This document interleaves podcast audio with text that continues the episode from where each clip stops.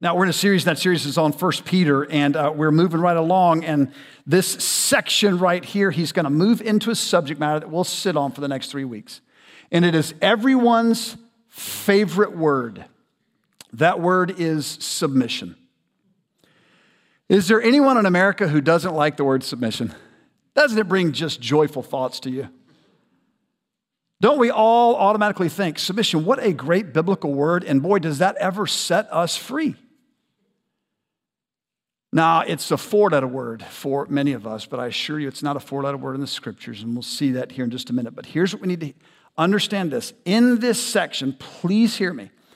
Peter is restricting his arguments to talk primarily about submission. He's not going to give exhaustive treatment on all of the subjects that we're about to, to take on for the next couple of weeks.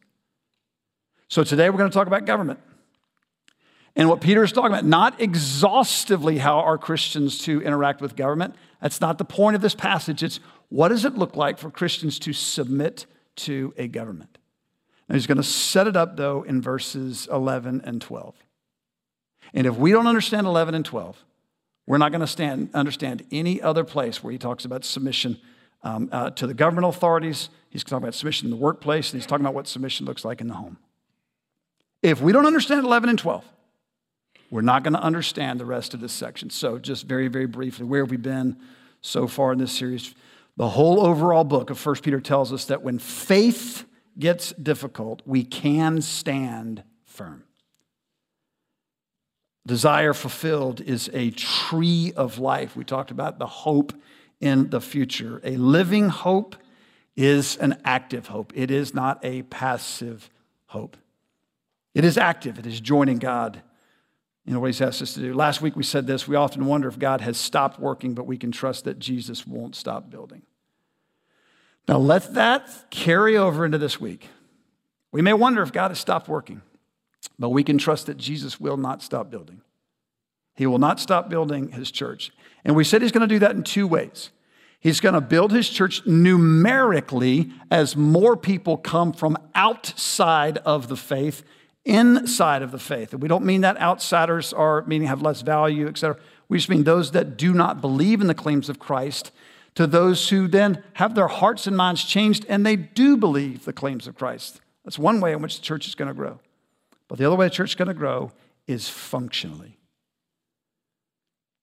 How do we relate to one another?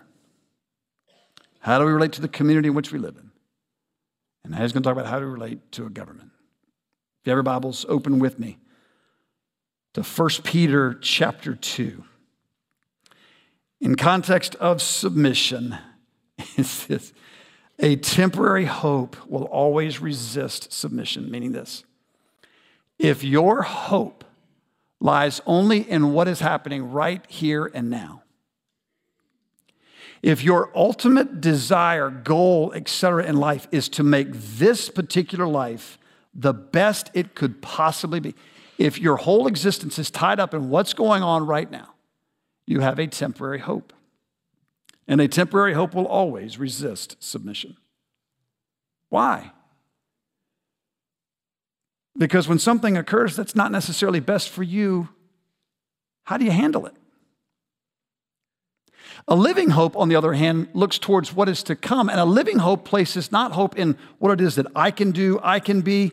It's what I am a part of, what I can point to. And a living hope can actually say, Lord, if you want to use my life in an instant so that others can look at and, and have their lives radically, their futures radically changed, then so be it. A living hope can embrace submission, but submission to who? Ultimately to God. A living hope has a submission in God, it has a deep seated trust in God, so much so that it believes that God can even use pagan authorities in our lives. And that's where Peter is going for the next couple of weeks. You, my friends, my church, you, my brothers and sisters, can submit to pagan authorities, rebellious authorities, not authorities that are God, you can submit to them because you're submitting to God. And God can even use those authorities in ways that we can't see. If you have the ability, would you stand in honor of God's word as we read 1 Peter chapter 2? I'm going to begin reading in verse 11. We'll go through 17. Beloved, I urge you as sojourners and exiles to abstain from the passions of the flesh, which wage war against your soul. Keep your conduct among the Gentiles honorable, so that when they speak of you, uh, against you as evildoers, they may see your good deeds and glorify God on the day of visitation. So be subject, for the Lord's sake, to every human institution, whether it be to the emperor as supreme or to the governors as sent by him to punish those who do evil and praise those who do good. For this is the will of God that by doing good you should put to silence the ignorance of foolish people. Live as free, live as people who are free, not using your freedom as a cover up for evil, but living as servants of God. Honor everyone, love the brotherhood, fear God, honor the emperor. You may be seated.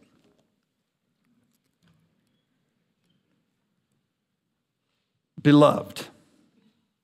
Another way it can be translated is dear friends. Another way we could look at it is brothers and sisters, or perhaps even my dear children. When he is writing this letter, he is not writing a letter where he is disengaged from the people at whom he is serving. Now, he doesn't know all of them personally, but a pastor doesn't have to know everyone personally in order to care for them deeply.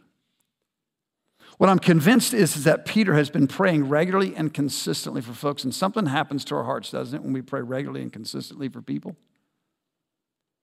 Do you have someone right now that you are struggling to even remotely enjoy? Last week we talked about you don't have to like everyone. We are called to love the church. You don't have to lo- like all of the church. If you have someone that you're just struggling, struggling with to even, I would encourage you, just pray for them. Put them on your prayer list and pray regularly and consistently for them and watch what God does to your heart. I'm convinced Peter has been praying for this group of people. Remember, this is in what would be modern day Turkey. He's writing to churches abroad here. I don't know how many total people would be receiving this, but I feel confident it was more than just one congregation. And Peter says, Dear friends, not just you who happen to be reading this letter, you nameless and faceless people, it is dear friends. This is a pastor that is speaking to a congregation, not from a cold and distant place about what we ought to do. He's stepping in as one who is among them, who gets it, who understands how difficult it's going to be to do what he's, he believes God has called us to do. Dear friends, he says, I urge you. It's a strong counsel. I exhort you. In essence, he's saying, please do not neglect what I'm about to say. Do not take the posture, yeah, yeah, yeah, that sounds great in theory. And I know that I probably should be doing that, but let's be realistic. How can we be expected to do what it is that you are asking us to do? In fact, Peter, do you know how absurd this even sounds right now based on our context? You're about to tell us that we should submit ourselves to a government that not many years from now is going to be actively killing us, as in putting us up on posts, lighting us on fire so that his party might be held by, by, by Christians who are lighting the way at night. Throwing some of them to lions. Now, it's probably not happening when Peter wrote this, but it wouldn't be too terribly long after that. Peter, are you crazy? I am urging you. I am pleading with you, not because I'm above you, not because I've mastered this. I'm telling you, this is God's will for our lives. So please don't ignore it. Don't just hear how hard it's going to be and say, I can't do that. Hear how hard it's going to be and then say, God, you have to help me. And so hit your knees. It's probably why he was praying a good bit for them. He's not writing as somebody who has mastered this Christian life. He's writing as somebody who is being mastered by Jesus. And he's saying, I beg you, I urge you, please Listen to what I'm about to say. As sojourners and exiles, aliens and strangers would be a way that another translation renders it. Abraham described himself this way in, in um, uh, I wrote down Psalm 33. That cannot be correct. It's got to be Genesis 33, in which Abraham referred to himself uh, like this uh, to the Hittites. And then David also said as much in Psalm 39 12 when he was in prayer that we are aliens and we are strangers. Paul uses the term aliens in Ephesians 2. The writer of Hebrews, whoever he may be, says that the heroes of the faith considered themselves as strangers on this earth. That's in Hebrews 11 13. What all these have in common? All these are people who trusted God mightily. And every single one of those people that we just mentioned considered themselves as aliens and strangers in this particular world, but they had a radical trust in God's active involvement in this world. Meaning they believed God so deeply that if He said do it, they were going to do it. Now, that's much easier when this is not my permanent home, and I'm not expecting this to be all that I want it to be. When I am not deluded into thinking that this world has all that my soul is so desperately longing for, it's going to be much easier to radically trust to God who can walk me through some very, very difficult circumstances in life. But if my hope is trying to make this particular world the best that it can possibly be, I'm going to have a hard time radically trusting God. So Peter keeps coming back. Look to the future. Think about that future hope. Set your gaze on the author and the finisher of faith. He's coming back. It's going to be what you long for. But right now, treat this world not as your permanent residency, but as a temporary stopping point. Last week, we said goodbye to a gentleman who had been a part of our church for just a little over a month. This was a man who approached me and uh, said, Man, I wish I would have come here the first week that I was visiting. He had a job that required him to be here for just a couple of months. And he's involved in uh, another church. And he shared uh, with me just the joy of being amongst God's people uh, here at Wildwood.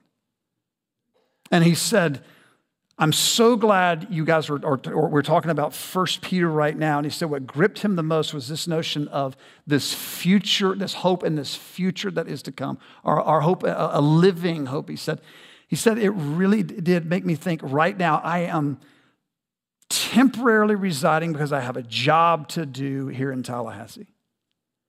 But way back home, back in Birmingham, I miss my wife, I miss my kids. I miss my church. I miss home. He said, I like it here. I love it there. Pray that God would help us to see we got a job to do. What is that job? He tells us next.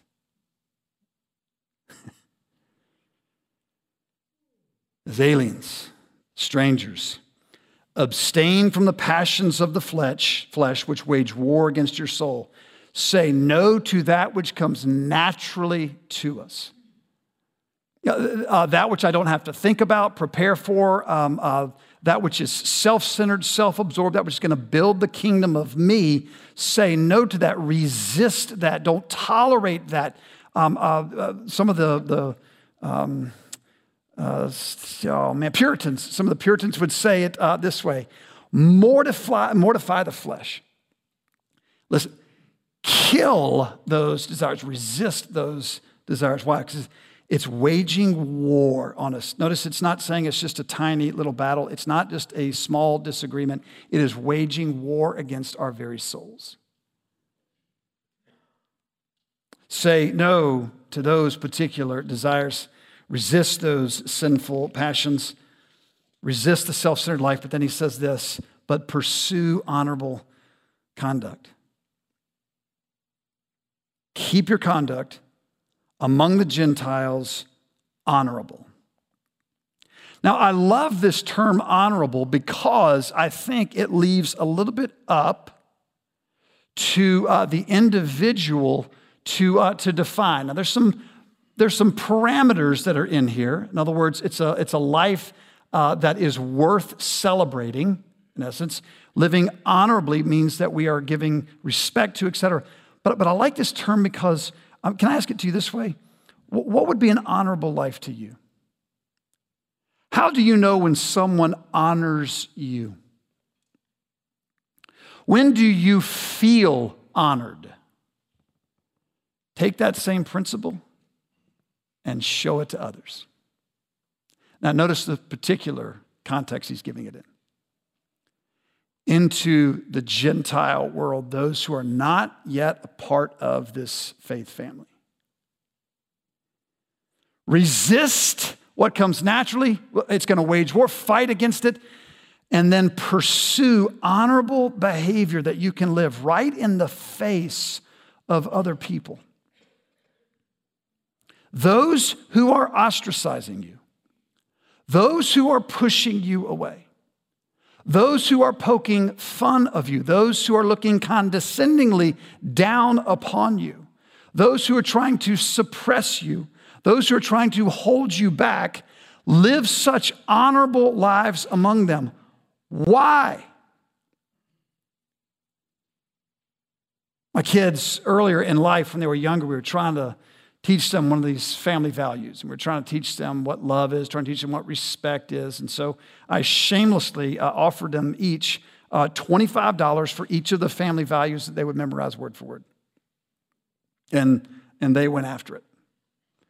And, and I, I wish I could say, and they memorize it such that now it is such a part of the fabric of every thought, motive, deed that they have. But it's not that of me either. I mean, their, their values saying this is where we want to be. This is what we want to. It doesn't guarantee that we're all going to live it out perfectly.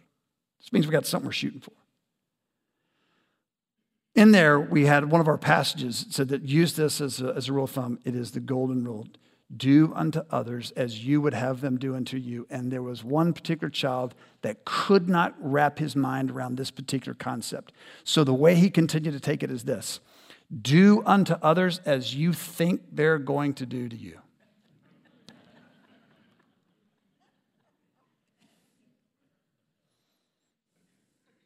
Church, do unto others as you would have them do unto you. I don't know what you're going through right now. I don't know how it is that you're being pushed out or, or left out or poked fun. I, I don't know. I don't know what it looks like in your context at work. I don't know what it looks like. Maybe you're the only believer in your family. Maybe the only believer in your workplace, your neighborhood. I don't know what it looks like. But do unto others as you would have them do unto you. Live such honorable lives among them. Why? So that when Jesus comes back, those very people who were poking fun of your ridiculously conservative lifestyle that is so far out of touch, it's so far behind, it's not keeping up with the 2000s, that those very people who are pointing fingers and mocking you would say, Whoa, that's what you were trying to say all along, isn't it? This is who you were trying to point me to. You were living a life right in front of me. I had every opportunity to see it and to respond to it. Wow. They may not do that now. But on the day of visitation, when every knee will bow and every tongue will confess, live such honorable lives so that it would be, be painfully obvious to everyone looking that you are a little Jesus. You're a follower of Jesus. You are submitting to God. That is what he says we want to do. But in other words, for Christ's sake, submit. Submit first and foremost to Him, which means that you can live a life in front of others, and it doesn't matter how they respond because you'll be freed up to live a life of submission to God. Because you never know how God's going to use you. About six years ago, I was privileged, um, right? It was just before we came here, but I was privileged to have a gentleman um, that spent a great deal of time tracking me down. And he shared the story. I had met him earlier uh, as he had made his way into IAA, and uh, he reached out to me, and, and I chose, uh, yes, to sponsor him for a brief season. And this particular gentleman um, just couldn't get past this notion of a specific uh, God. I, I said, look, AA is broad enough that it's for anyone. Um, it, it, just talks about a higher power. I will tell you on a personal level, though, I believe Jesus Christ is the higher power as I understand him. And I can only tell you what he's done in my particular life. And he just couldn't, couldn't embrace that, couldn't, couldn't get his mind around that. Just this, this thought would do it. And so uh, from time to time, uh, it, no persecution, nothing even remotely close to that. From time to time, he just poked a little fun. Oh, yeah, that's right, you're the Jesus follower. And he just couldn't find sobriety. And I kept telling him, work the program, but I'm, I'm, telling you, if you want freedom for your soul, man, it, it's found in the person of Jesus. It's not found in church. It's not found in religion. It's not found in prayer. All those things are helpful, um, but, but, but freedom is found in the person of Jesus. Well, he left after, um, he chose to leave after falling off the wagon um, so many times. Something happened in his life. We, in the world of addiction, call it rock bottom. He finally got to that place where he was so sick of himself and what he was doing, and the ways that he had hurt people, that he heard a voice. He thought that he was hallucinating, but praise God, when he looked around, there was an actual person that was there. And this person just simply said to him, I believe God has called me to come and to talk to you. He said, Okay, I'm willing to listen. So they talked and they listened, and this person just simply laid out the simple gospel story. He responded and got involved in a church and began to grow. And he went through a great deal of trouble to get back in touch with me. And uh, he said, I want you to know, I don't think I would have listened to the gospel in that day had you not been so kind even when I poked fun of you before. And I said, Well, I'm Presbyterian. I think you would have.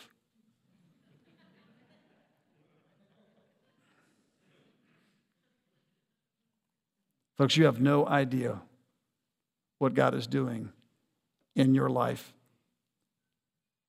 Because you're an alien and a stranger, others have their eyeballs out. They're looking because we all love to look at the strange we all take a little longer look at those who are not necessarily a part of the culture. They come in, what, what are they doing? What are they saying? What I, I want to hear, I want to be a part of it.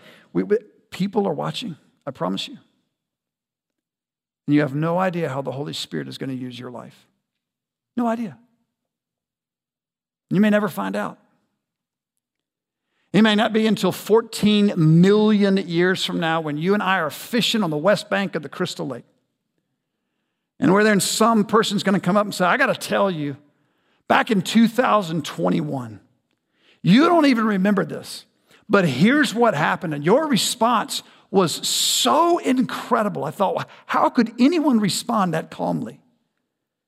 And it took me down a road of thinking, and then I realized you, you go to church, and so I decided to go to church too. And then I heard it wasn't really you, it was really Jesus inside of you. You have no idea how God is going to use you. And if your hope is in the life to come, you can be freed up to live a life that doesn't need any credit right now. But if your hope is in this life right here, you're going to do everything you can to get everything to go your way as often as it can.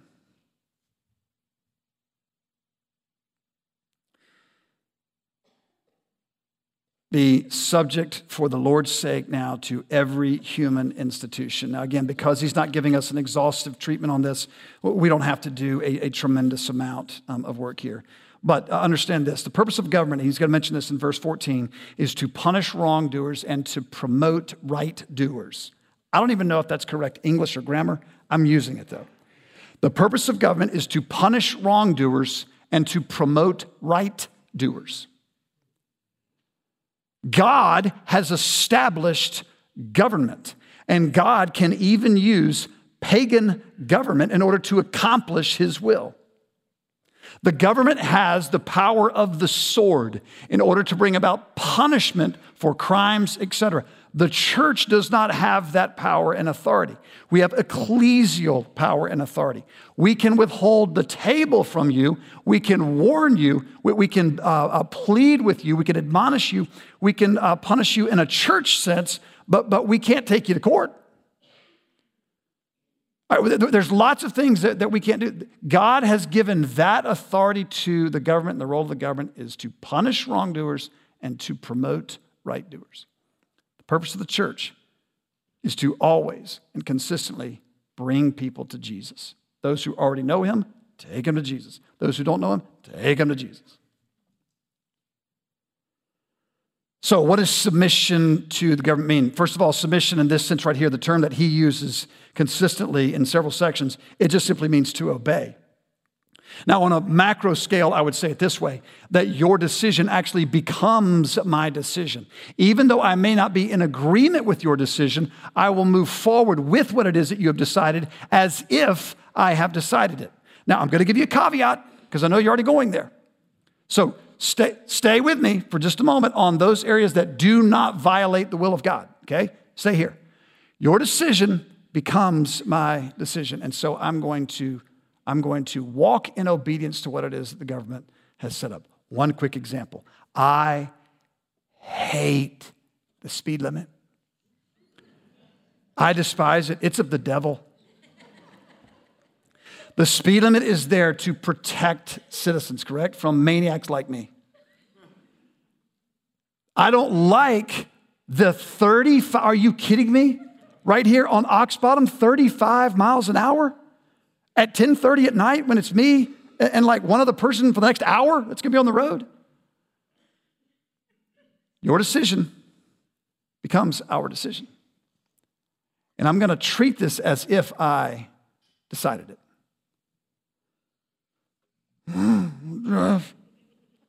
35. I'm going to take an hour to get to Walmart. Praise God, it is going to allow me to swerve the deer that are going to make their way across the road, though. Submission to government means obey, obeying the laws of the, the city, the state, the county, etc. that we would have. Secondly, it means respecting the authorities of said government. He's going to mention this here in just a little bit, but verbal respect is the primary use in which he's talking about respecting and honoring.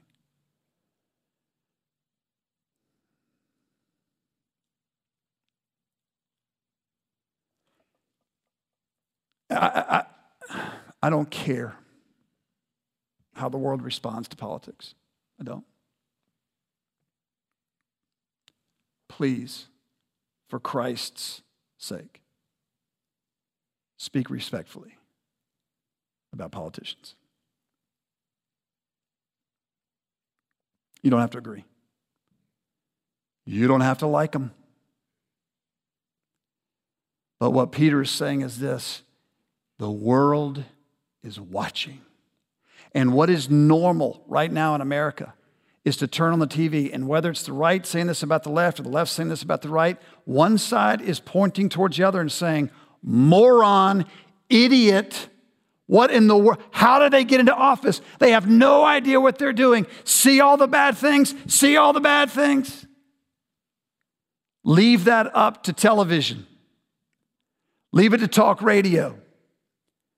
And respectfully disagree. Hold your position. Fight in the right kind of way for your position. Vote for where your conscience uh, uh, uh, takes you to vote but do it in a respectful manner. Do you know how weird you're going to seem if you treat those that are on the opposite side of you respectfully? What an incredible drawing card that might be. How might God use you when you have words that uphold the dignity and humanity of someone with whom you have radical disagreement?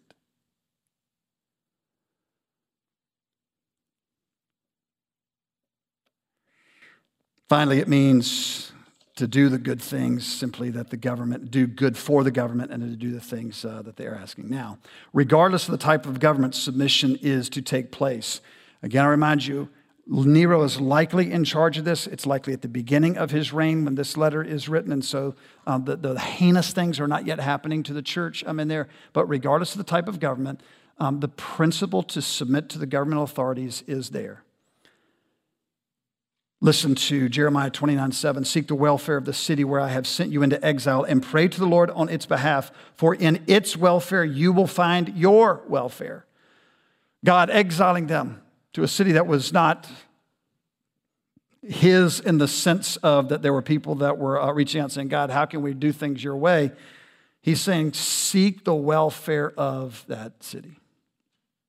As one theologian wrote it, says this way Christian freedom rests not on an escape from service, but on a change of master. Know that you can serve, you can submit your governmental authorities because ultimately you're submitting to Christ in there. And who is the greatest example of submitting to the government, even though you don't agree with the government? Hmm. Let me think. The very one who gave us the command. Jesus, render unto Caesar what is Caesar's. And Jesus had all power, all authority given to him. There is nothing on planet Earth that is not his. And he says, submit. Unless the government asks you to violate the revealed will of God. And if the government asks you to violate the revealed will of God, then I want to urge you, I want to beg you, resist. Do it respectfully and understand that you may bear the consequences of disobeying a government. That's okay. Bear those consequences. But do not ever submit to a government that asks you to violate the revealed will of God. I don't know how often you're going to be put into that position. I do know that when I look back in time, some of the civil disobedience that's taken place in the United States was all for very, very good and important uh, reasons. So there's the principle. He is trying to get across the main idea that submission to the government is good. Now, notice what he says here in verse 15 submission to the government is the will of God, again, unless that will of the government is in conflict with the revealed will of God. Finally, this is where we close. Do not use your freedom for good. What does he mean by freedom? We have been freed by God. We have been freed in a, in a, multitude of ways. But no matter what the government is, we are free people. Our souls have been freed. So he says this don't use that freedom, though, as a cover up for evil. Don't use it as a means by which you're going to go around and do some of the things that he has mentioned here, speaking in, in horrific manners against those that may be in authority over us. Hear this freedom is not the power to do whatever I want. Freedom is the power to do what God calls us to do. It is a simple illustration, and there's not a single bit of emotion in this illustration. But hear this a train is at its freest when it is on the tracks.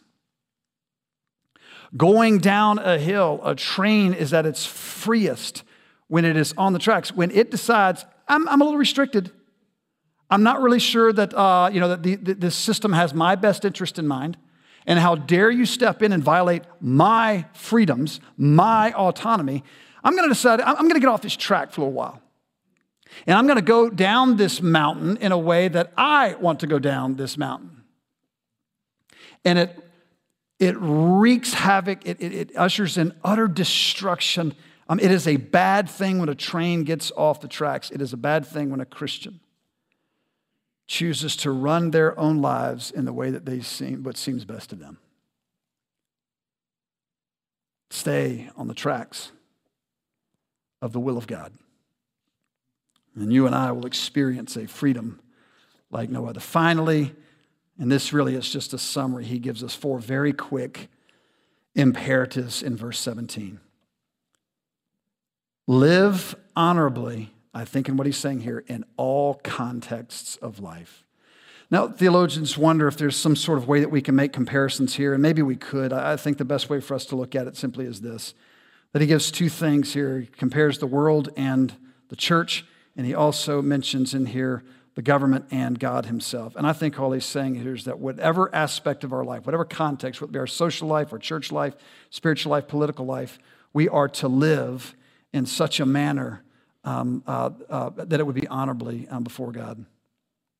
The world and the church at times are in tension with one another. The authority of God and the authority of government at times are in tension with one another. I think that's just what he's saying. Appropriately honor all of them.